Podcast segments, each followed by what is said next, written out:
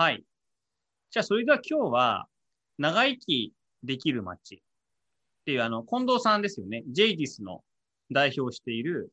まあ、近藤さんっていう人が、あの、あと千葉、千葉大の先生でもある、近藤さんって人が書いた本で、まあ、これ原口さんが、あの、あれなんですけど、長生きで、でも確かに僕はもともと長生きできる街を読む前に、もう原口さんから近藤さんとかジェイディスの研究の話を聞いていたので、まあ、それで非常にまあなんかこう、面白いっていうか、ある意味痛快なデータがいっぱい載ってますよね。あの、長生きできる街って。なんかそのあたりについて、あの、原口さんどういうところにこう、面白さっていうか、あの見出してたんでしょ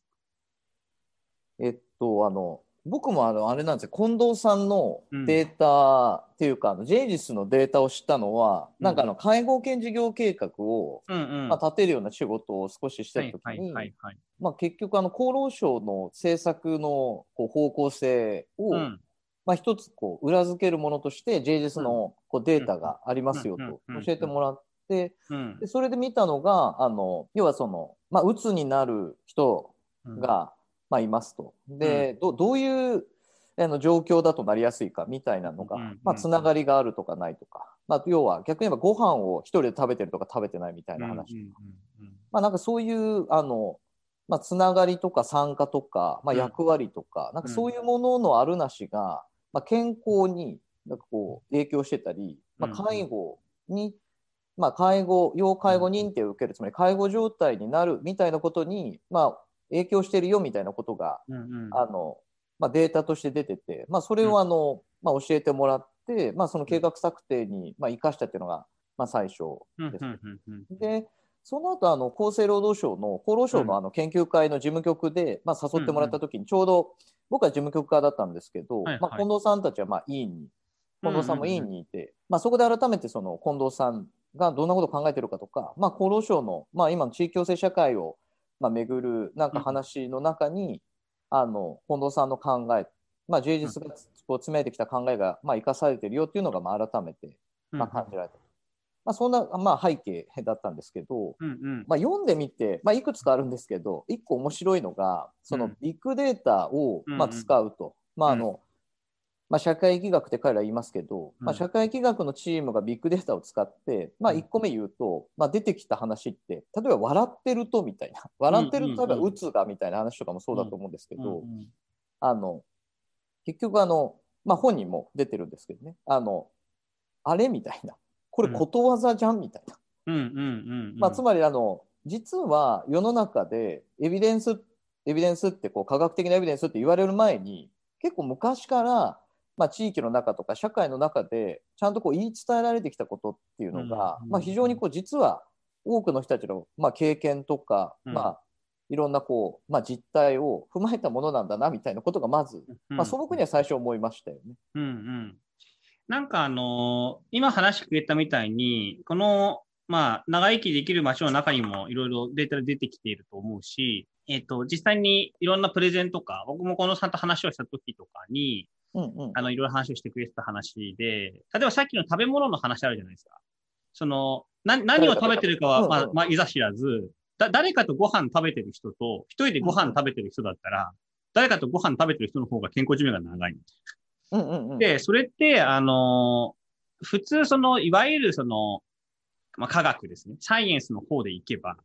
栄養価が高いものとか、うんうんうんうん、その健康に気を、塩分の摂取量とか、はいはい、健康に気をつけているっていうことがすごく大事みたいに、まあもちろんあるし、それはもちろん食べ物の、えっと、栄養って体の中に入ってこういう化学反応を起こすからっていうふうに、あの、アプローチできて、それでこう実証されていってる領域のことだと思うんですけど、そういうふうな科学的な、まあ、エビデンスに基づく何かみたいなものとは全然違う、まさにこう、社会疫学というか、その統計ですよね。うんうん、大人数でいろいろあの調べてみたら、なんかこういうことになっていますけど、みたいな、うん、多分データがこう出てきていて、そうでそこでは、その人体、人間の体の中でこういう化学反応が起きているというような話とはまた全然別の、うん、こうなんかあの、あっけらかんとした事実みたいな、うん、みたいなのがこうあって、で、それがさっき原口さん言ったみたいな、その、昔から言われてるような、あの、ことわざとか、あの、昔からこういうことした方がいいよとか、あるいはやっぱり現実的に、やさつながりがあった方がいいだろうと、なんとなくみんなが思ってることっていうのが、そういう、あの、サイエンスとは別の方の、統計的な方から、こう、裏付けられていくというか、うん、うん、明かし立てられているっていうから話になってるってことですよね。あ、そうそう。だから、うん、まあ、さっき言いたかったのは、なんていうか、あのまさに今の山内さん言ってくれたやつで言うと、うん、まあ、ある意味科学的に観察したり要素還元して、うん、まあ、こう人体なり、まあ、その人体が持つ疾病の構造とか、まあ、それとともにある健康の在り方みたいに、まあ、ある意味こう細分化していって、まあ、理解するっていうことができてなかった時代にも、まあ、やっぱりその長い時間をかけたりまあ、地域とか社会みたいなレベルでどこかこう共有されてる、まあ、データのある意味量が多く、かつ結果が見えている、まあ、結果までを経験しているような時には、あのそれね長い時間も必要なので、まあ、なんかそこにある本質っていうのは実際結構体感的にあの、まあ、特に口伝だと思うんですけどね。今自分が感じられるだと、データも一つだったりね、限られますけど、うん、ある程度語り継がれてきたことの価値みたいなことを、まあ、ある意味で新しいアプローチによって明らかにしてるみたいなことがあって、うんうん、まあ、それは山内さんが言う通りで何ていうか新しい、まあ、社会の在り方の理解を提供してくれてるし、まあ、あのなんて言うんでしょうね。そのまあ後の話もつながるんですけど、まあ、結局はその人の健康とかまあ、ある意味でうつとかそういうのあればちょっと幸福感みたいなものはあの社会のありようによって決定するよねみたいな。ことはなんかこう如実に見せてくれていますよね。うん、うん、そうそう。なんかね、そういうところはあの面白い。で、しかも、なんていうのかな、じゃあ、今みたいな話でいくと、ああ、なるほど、じゃあ、つながりがあればいいのかと。いうふうにまた簡単になりそうで、うんうん、で、じゃあつ、じゃあ、つながりをいっぱい作りましょうみたいにもなりそうなもんなんだけど、なんかつながりの質みたいなものも中に出てきたと思うんですよ。で、ああ、うん、ここにちょっと出てきてるか、あれだけど。あ、そっか、そっか。うんうん、あの、なんだっけ、あの、動員されていくような、うんうん、だつながりが強制されていると、むしろ状態悪くて、やっぱ自発的にこうね、うんうん。うん、だから趣味のサークルとかが一番良くてみたいな、なんかそういうふうなものもなんか出てきていて、だから一枚岩じゃないっていうか、あの、いろんなその、ものの中から見えてくる人間の不可思議さというか、なんか面白さみたいなものが、なんか結構そういうデータの中にいろいろあるなと思って、なんか読んだりしたんですよね。あとはかその、今、原口さんが言ったことに引き寄せる、その環境ですよね。その土地とか環境とか状況によってだいぶ違いがある。まあ、その本自体はそうやってその結構その地域格差があるよっていうこと自体をにあの焦点をまあ絞って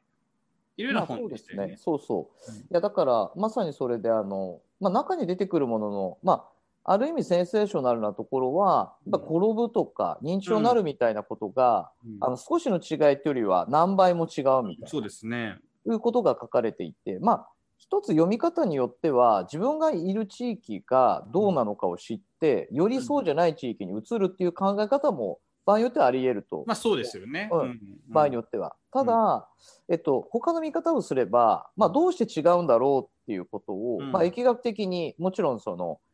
最終的にどうなってる今どうなってるっていうだけじゃなくて近藤さんたちはそれはあの、まあ、疫学をポジティブに使おうとしてるので、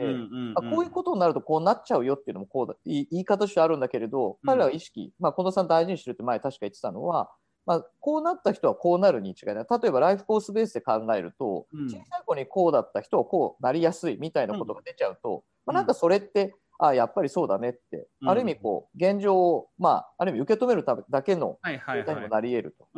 で、まあ、そうじゃなくてあの例えば最初のうちにこうしておけばもっとこうなるとか例えばこうだったとしても、その後にこんなことがあればこういうふうに変わっていくみたいなことも非常にこう示唆的に出てくる。である意味その見えなかった部分その、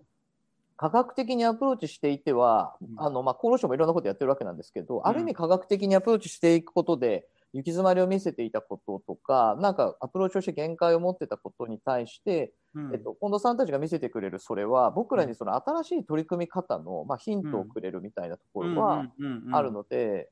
だからなんだろうなあの、まあ、これがあのタイトル的にはあの長生きできる街とできない街があるみたいなことで、まあ、理解するとね、なんか住む場所を決めるみたいになりそうですけど、はいはいはいはい。まあ、それだけじゃもちろんないよという、うんうんうん、いうことにはなってますね、確かに。なるほどな。今、あの、原口さんが言ってくれた話っていうのは、その、まさにビッグデータ的というか、まあ、統計的に見えてくることっていうのが、まあ、その、まあ、残酷な現実をそのまま写し取ってるっていうところで止まっちゃうと、うんうん結局自分のところがどうだ、いいところはどうだっていうところに止まっちゃうんだけど、実は、あの、それにとどまる話をしでは全然なくて、うんうん。そういう状況に対して、でも他のこの統計データから考えると、こういうアプローチをしたらこういうふうに変わっていくんじゃないかとか、あるいは、あの、うんうん。えっと、もっと早い段階で、今の子どもたちに対してこういうふうなことをやっていけば、こういうふうなことが見込めるんじゃないかっていうような、まあ、非常にここれからどうしていくかってことを前向きに議論していくようなヒントっていうのも、その中にはまあデータからたくさん見えてくるってことですよね。あですです。うん、で実際にそのコレクティブインパクトとかはやっぱりそういうようなあの今までこうジャンルごとに分かれていたり分野別にこう分かれていたみたいな話がもう少しこう長いライフコースので貫いてみたときにどの段階でどんなことやっていけばいいかってことを考える上でもこう参考とかヒントになりそうなことが多いっていう感じですかね。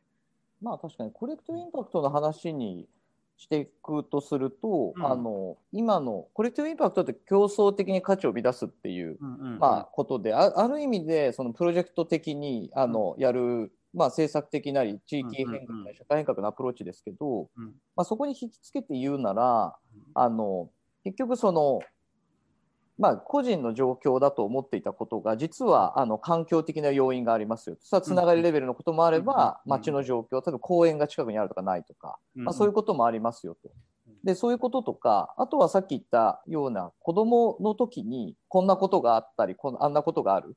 とこういう違いがありますよっていう時には、まあ、山内さんの、まあ、さっきのやつを、まあ、もうちょっとちゃんと、まあ、詳細に言うとこれまでだと、まあ、厚労省、厚生労働省、まあ、ある意味、社会保障分野だけで見てた、ないしは医療、まあヘルスといわれる健康の分野だけで見ていたことが、まあ、それとどまらないよってことが明らかになるわけですよね。それはあのきっかけがヘルスとか、まあ、介護とかそういうことであったとしても、じゃあちょっと遡ってみましょうと。じゃあつながりができるっていうプロセスの時って、それと多分大体元気だよね。そしたら就労の局面があったり、例えば教育の局面があったり、まあ、その学歴とかが学びがどれぐらいその人にあったかとか、まあ、大学まで行ったら友達が得る機会が多かったんじゃないかとかが出てきて、もうちょっと言うと小さい頃にどういう形で、あの例えば栄養状態がどうだったかとか、まあ、例えば学びについても同じようにどうだったかみたいな話が出てきて、そうなってくるともう一個前になると、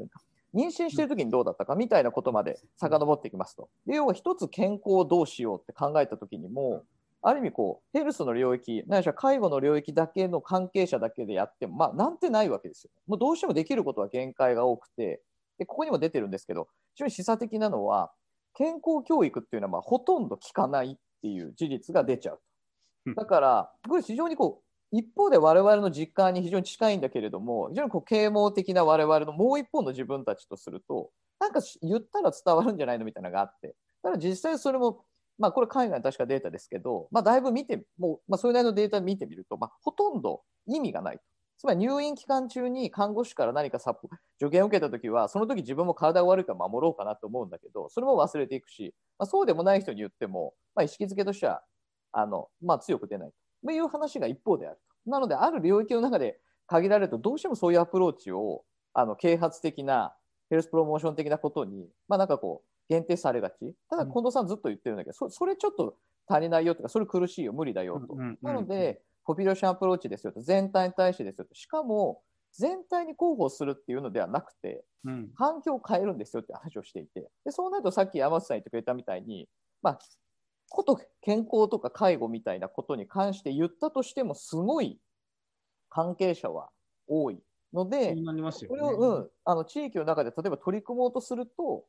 何かその目標に対してそれぞれがどういう関係でうん。存在していて、まあ、どういうふうに共同すると、まあ、全体としてこう成果が出るのかみたいなのをみんなで話し合ったり、まあ、共通のアジェンダを作ったり、データをこう出してきてモニタリングしたりみたいなことをする、まさにコレクティブインパクトのあり方をやらない限り、まあ、実際実現しないですよ。うん。という話になってるっていうのはまさにあのコレクティブインパクトと、あのままさに、まあ、近藤さんも最後のところでちょろっとあの書いてますけどね、うんコレクティブインパクトの時代なんだみたいなの書いてますけど、まあ、まさに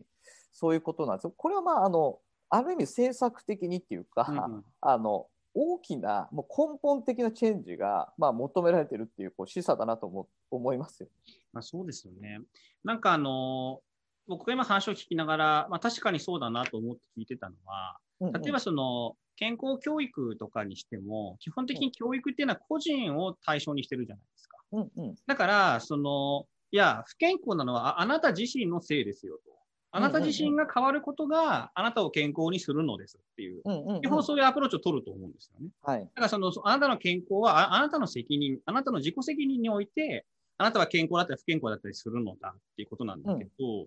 その、まさに長生きできてましたが、近藤さんたちの研究が、あの、示しているのは、その、環境の側っていうのも実は大きな要因になってるよっていうことじゃないですか。そうなってくると、その、いやあ、あなたが食事を気に気をつけてないからそうなってるんだよっていうような、いわばその自己責任を追求していく言い方とは、ま、全然別に、今、原口さんが話してくれたみたいな政策であるとか、あるいはその環境、社会の環境の側を形成している方っていうのが、どう変わるかってことによって、実はその中の、あの、健康に関することっていうのにも、あの、大きなこう違いが出てくるそういうふうな話の、あの、ベースにもなるような議論だなと思うんですよね。あるいは、そのベースになるような、まさにこう、エエビデンスといいますか、うんうんうん、あの、統計結果だっていうふうに思うんですよ。それはまさにあの、社会モデル的な考え方っていうか、あの、個人の中に問題があるというふうに、まあ、一方的に見るんじゃなくて、社会の側がそういうふうな問題を生み出してるんだ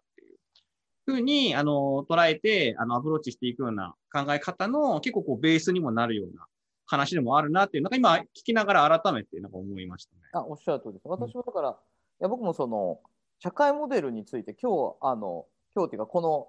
このポッドキャストと別で、あの、菊池よしみさんのも、まあ、やろうって言ってますけど、まあ、彼らは、彼らと出会ったのは同じ厚労省の研究会なんですけど、まあ、近藤さんちょっと先にやってたか。まあ、彼らがまあ出てたわけなんですよね。で、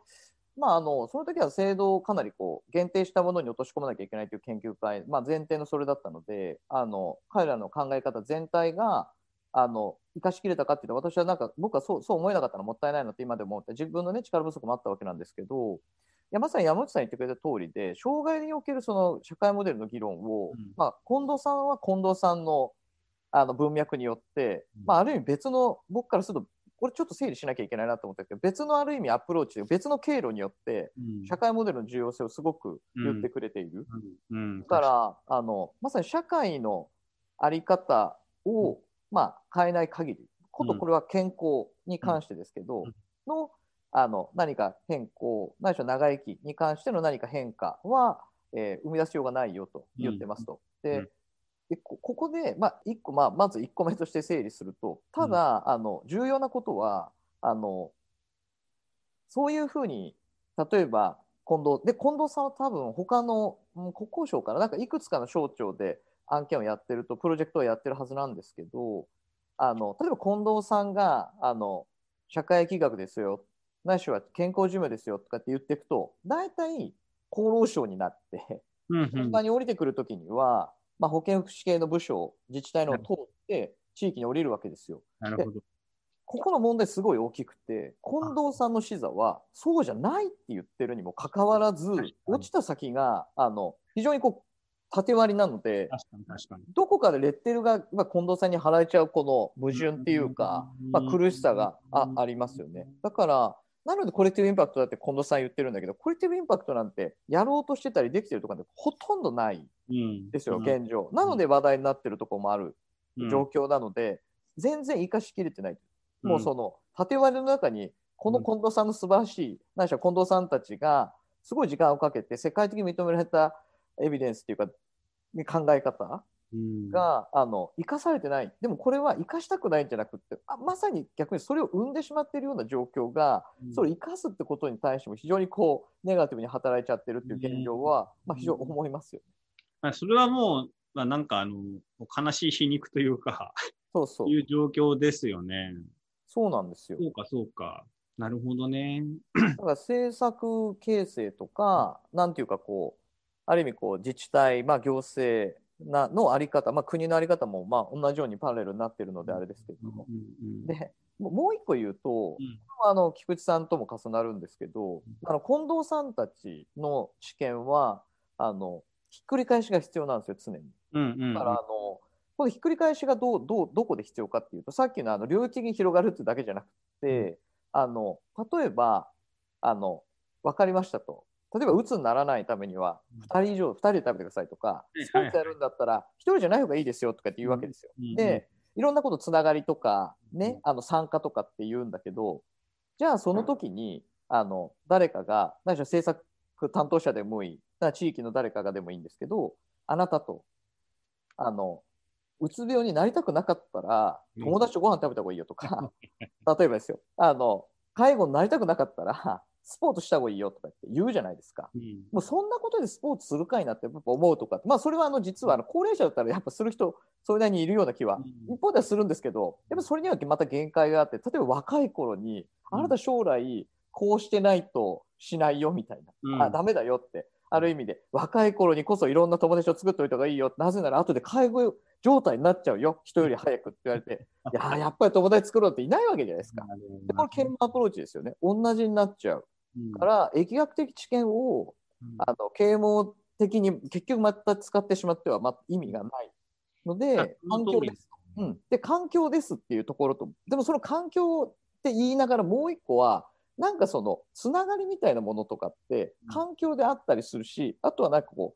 う、まあ、文化っていうか雰囲気だったり、あのそれが例えばスポーツを例えばですよや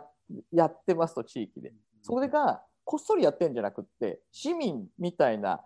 エリアを持っててくれて、うん、あのそこに参加しやすくなってるとか、うん、例えばプロチームが、あの地域にちゃんと開かれていて小さい頃からいろんな人たちと触れ合うことが例えばできるとかっていうふうに一方でなっててくれることが何を促すかっていうとスポーツって超素敵とか、うん、やってる人かっこいいとか、なんか同じぐらいの人がものすごいはつらつとしてるみたいなもうこれはあの理由がある意味でその何々にならないためって理由じゃなくなってることが、あのものすごい大事、いや、そうですよね。いや、もう決定的に大事なそういう話だと思うんですよ。やっぱり僕なんかね、今の話って、いや、分かりやすい整理だなと思ったのは、うん、その、いや、多分その、適当に言うと、うつにならないために友達作るとかっていうのは、うん、じ自分のためじゃないですか、理由が。で、結局その、あの、病気にならないために何とかしようとか、何とかのためにのためにが、自分のためになっている以上、うん、全部結局、あの、自己責任の話にしかやっぱりならないと思うんですよ。で、で、そういうふうになってくると、全部自分の健康のために周りを手段化していくっていう。はいはいはい、はい。スポーツにしても、友人にしても何にしても、自分のためにあの、友達でいてくれ。自分のためにスポーツをするみたいな。うん、確かに、確かに、確かに、確かに。ネットワークビジネスみたいな感じですよね。もう全部お金にしか見えない。友人関係がっていう。っていう、あの、か、形になるんだけど、でも決定的におそらく、あの、大事な、原口さんが言ってたのは、その、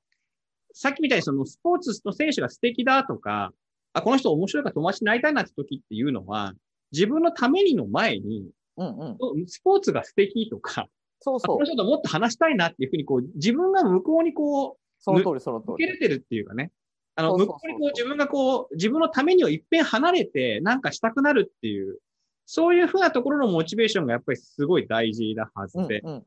で、実際にやるね、あいた動員じゃダメだって話は結局そういうことだと思うんですけど。あ、そうそうそう。なんかそういうふうな、本当はあの、つながりとかなんだりっていうものの発生しているその現場、形成されている、作り上げられているそのプロセス自体が、本当はすっごい大事になってくるってことですよね。あそうそう。だから、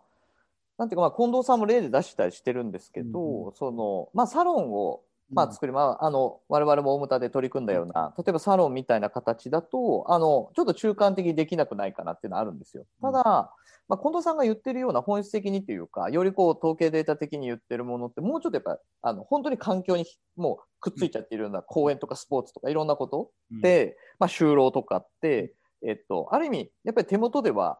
まあで、できない、あのもので、なので、あの山さんさっき言ってくれたみたいなことをどういうふうに起こしていくかみたいなことを考えるとなんかまあ自分たちなりに今までもやってきたしこれからもやんなきゃと思うのは要はそのある意味統計データベースで言うと、あの統計データで言うと、健康のところにやっぱどうしてもこう基盤があっていい、まあそれはいいと思うんですよね。ヘルスの領域に健康寿命みたいなのがあったり、うん、医療の領域に疾病のデータが、まあそれはあの要はライフコストがポピュレーションベースっていうかこう社会環境ベースでこんなことあんなことみたいなのが、まあ、あったりすると。